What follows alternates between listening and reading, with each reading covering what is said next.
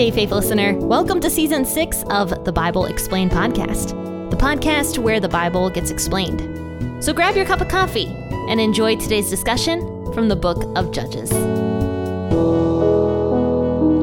Howdy and good morning, friends and faithful listeners. Today we are going to be discussing Judges chapter 7. And I'm going to be honest with you guys, I am having so much fun in the book of Judges. I love Judges. It is my favorite book of the Bible, basically. And now that I'm going through it again and like really studying it, I love it even more than I loved it before. And you guys are probably like, why Judges? I don't know. I just love Judges. Judges is so cool. It's such a fantastic book. So let's go ahead and grab our Bibles and our cups of coffee and let's read Judges chapter 7, verses 9 through 15 today. And as per usual, I'm going to be reading out the WEB or the World English Bible, but feel free to grab the version of the Bible that you prefer and join in with me reading Judges 7 9 through 15. That same night, Yahweh said to Gideon, Arise, go down into the camp, for I have delivered it into your hand. But if you are afraid to go down, go with Purah your servant down to the camp. You will hear what they say, and afterward your hands will be strengthened to go down into the camp.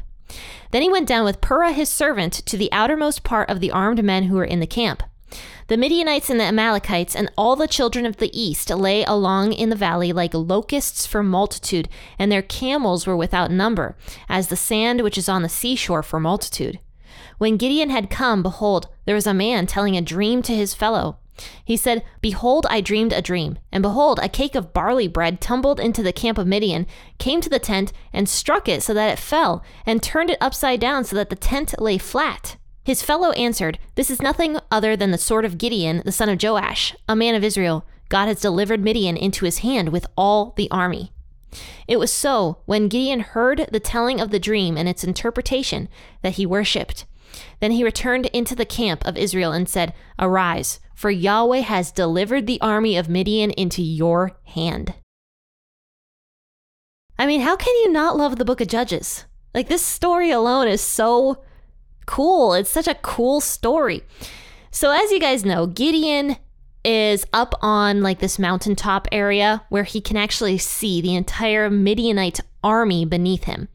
And they're all like camping in the valley. There's more than Midianites there. There's also the Amalekites and just all sorts of people about to rise up against Israel. So Gideon can see this. Gideon's got an army of 300 men, which is funny because God actually whittled it down to 300. which we talked about that last week. Super funny how that happened as well. God whittles Gideon's army down to 300 men because God actually said that if Gideon has more than 300 men, that Israel is actually going to become arrogant against God and think that they took the Midianite army. So God told all the soldiers basically to go home, and Gideon's left with 300 people. So you can imagine that Gideon isn't feeling too confident at this point. I can't exactly fault Gideon for not feeling very confident, not feeling like he can take tens of thousands of Midianite soldiers. with also a lot more resources than they had. I mean, they had all these camels. It says here the camels they had were without number, is what it said. And so the the Midianites not only did they have tons more men, but they also had way more resources way more food, way more weapons, way more camels, just everything. They had everything, honestly, better than the Israelites had, except for one thing, which was Yahweh. The Israelites had Yahweh on their side. The Midianites did not. The Midianites were trusting in their camels. Gideon was trusting in Yahweh. So it says that same night after God basically told Gideon to send all of his troops home, except for the 300 men, it says that same night, Yahweh said to Gideon, Arise and go down into the camp, for I have delivered it into your hand. But if you are afraid to go down, go with Purah your servant down into the camp. So God comes to Gideon that night, and he says, Gideon, I know you're scared, so I want you to go down into the Midianite camp. I can imagine Gideon was like, What are you asking me to do now, God? What uh, am I supposed to take it all by myself? What do you want me to do? And so Gideon is obviously scared because God actually says to him, If you're too scared, take your servant Purah with you. I think that's how you say this servant's name. So he's like, Go down, both of you, to the edge of the Midianite army and listen. That's all he says to do. And if you're too scared, take Purah with you. And you will hear what the Midianites say. And afterward, your hands will be strengthened to go down into the camp. So Gideon, honestly, he must have been really shaken with fear. I mean, he's got 300 men. And yes, he's got Yahweh on his side. But Gideon had not seen the amazing wonders yet, really, that God was able to perform for Israel before. Now, of course, he did see the miracles that God performed for him, like the wool, remember, with the wool being wet with the morning dew. And uh, he also saw how God like burned up the sacrifice that Gideon offered him. But Gideon didn't see the miraculous power that God had displayed to Israel a couple generations before him. So Gideon's faith was a little bit shaky. But at least Gideon listened to God. That's the one thing I can say about Gideon as compared to some of the other judges. A lot of the other judges were very stubborn. Even with the last guy we talked about that saved Israel, Barak, he was very stubborn. He was like, I'm not going to war. I don't care what God tells me to do. I'm not going unless Deborah, the, the female judge, comes with me. So even Barak was was very stubborn. So one thing I can say about Gideon, at least he wasn't super stubborn. So God was willing to work with Gideon's fear. And he was very compassionate towards Gideon. You can see that God doesn't yell at Gideon because he's scared. He doesn't get angry at Gideon. He just says, Look, I know you're afraid. Go down into the camp. You will be encouraged. So Gideon does it. It says Gideon went with Purah, his servant, to the outermost part of the armed men who were in the camp. So it says the Midianites and the Amalekites and all the children of the east lay along in the valley like locusts for multitude, and their camels were without number as the sand which is on the seashore for multitude. So, I mean, Gideon comes down to the army, he sees all these people and he's probably just like how is this supposed to be encouraging? But he goes he goes with purah and so it says when gideon had come behold there was a man telling a dream to his friend. And he says look i had this dream you know and uh, there was like this cake of barley bread that rolled down into our camp and it hit one of our tents so that the tents collapsed and so his friend hears the dream, and his friend is basically like, This is definitely a prophecy. This is Gideon. You know, we're hearing stories about this man Gideon. Your your dream is a prophecy of Gideon coming into the camp and destroying it. So he says, God has delivered Midian into his hand with all the army. So let's think about this for a moment. Gideon is sitting there, secretly listening to this conversation that's going on.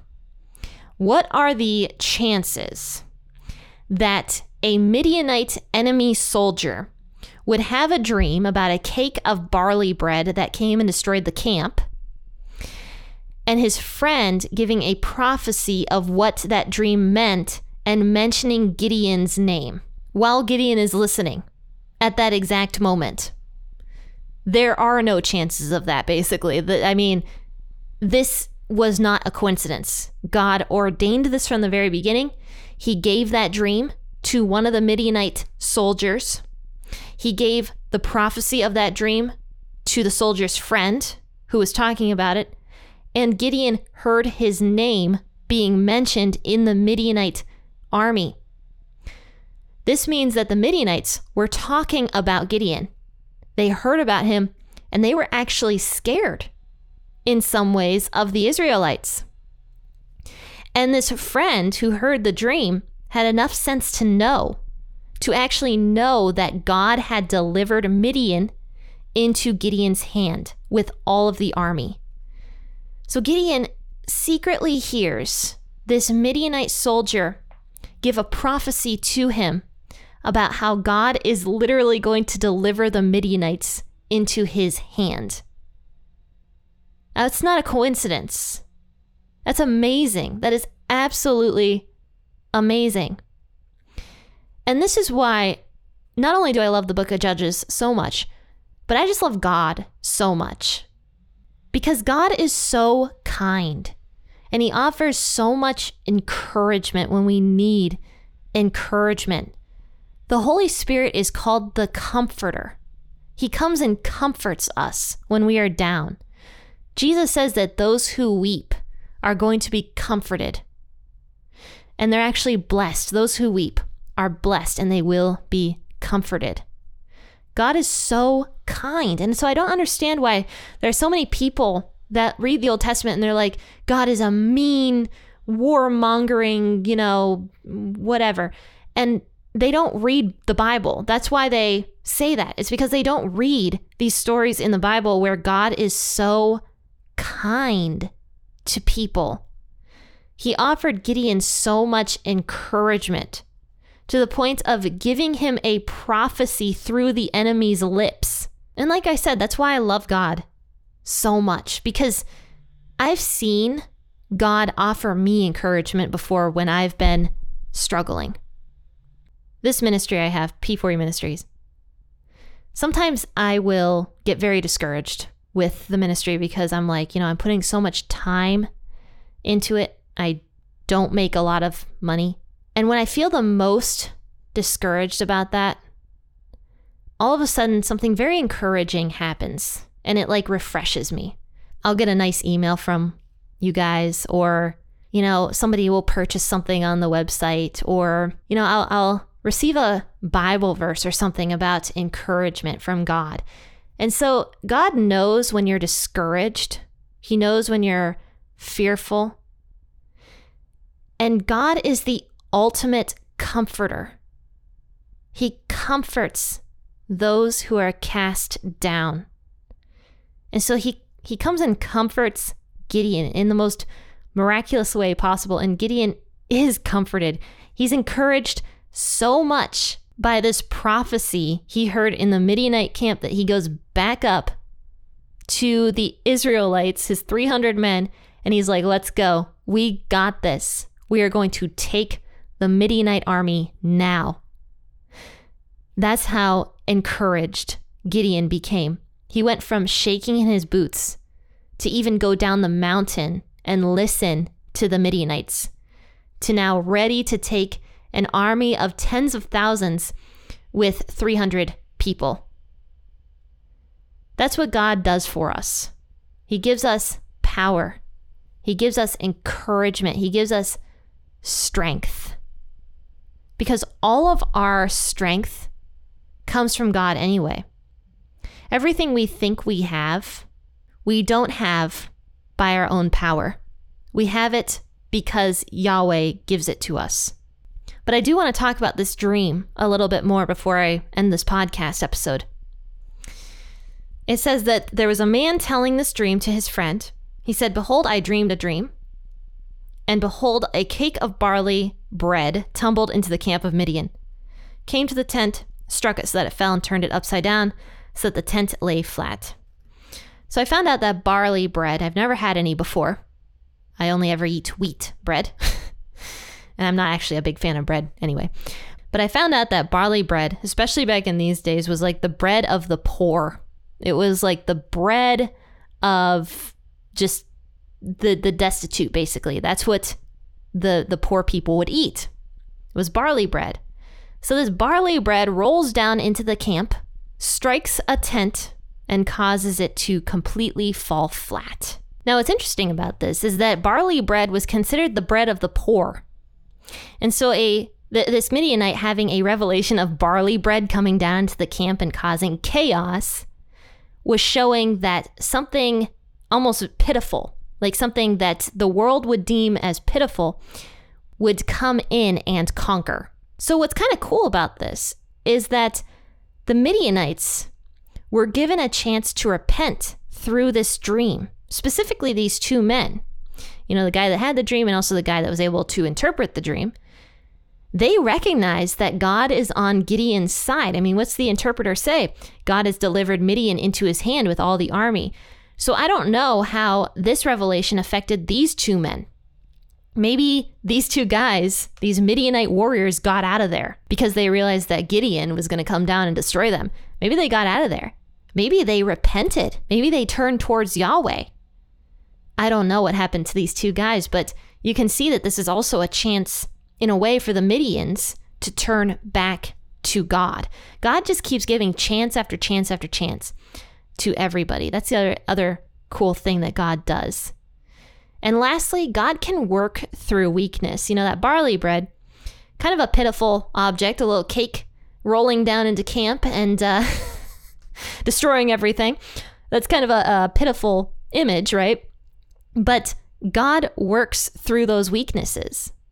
And so we need to humbly give those weaknesses to God, not be prideful and pretend like weakness isn't there, not to put on a persona of being strong, but humbly telling God, like, hey, you know, I have these weaknesses. Please work through them because God works through weakness. It actually says that God's power is made perfect through weakness. We just talked about that. So God can work f- through weakness. So to summarize this short little portion we read today of how good God is, the first way God is good is firstly, he gave so much encouragement to a struggling Gideon. You know, he was terrified. He was shaking in his boots, seeing these Midianites beneath him in the valley, but yet God strengthened him and gave him encouragement. That's the first way God is good. He gives us encouragement when we really need it. When we need it the most, God will be there for us. He is the comforter. Secondly, God gave the Midianites a chance, a last chance to turn away from their wickedness and to turn to Him through this dream. I don't know if this dream affected any Midians. I don't know if it helped them turn back to God, but it's absolutely a chance for the Midians to turn to God. So that's the second way God is so good.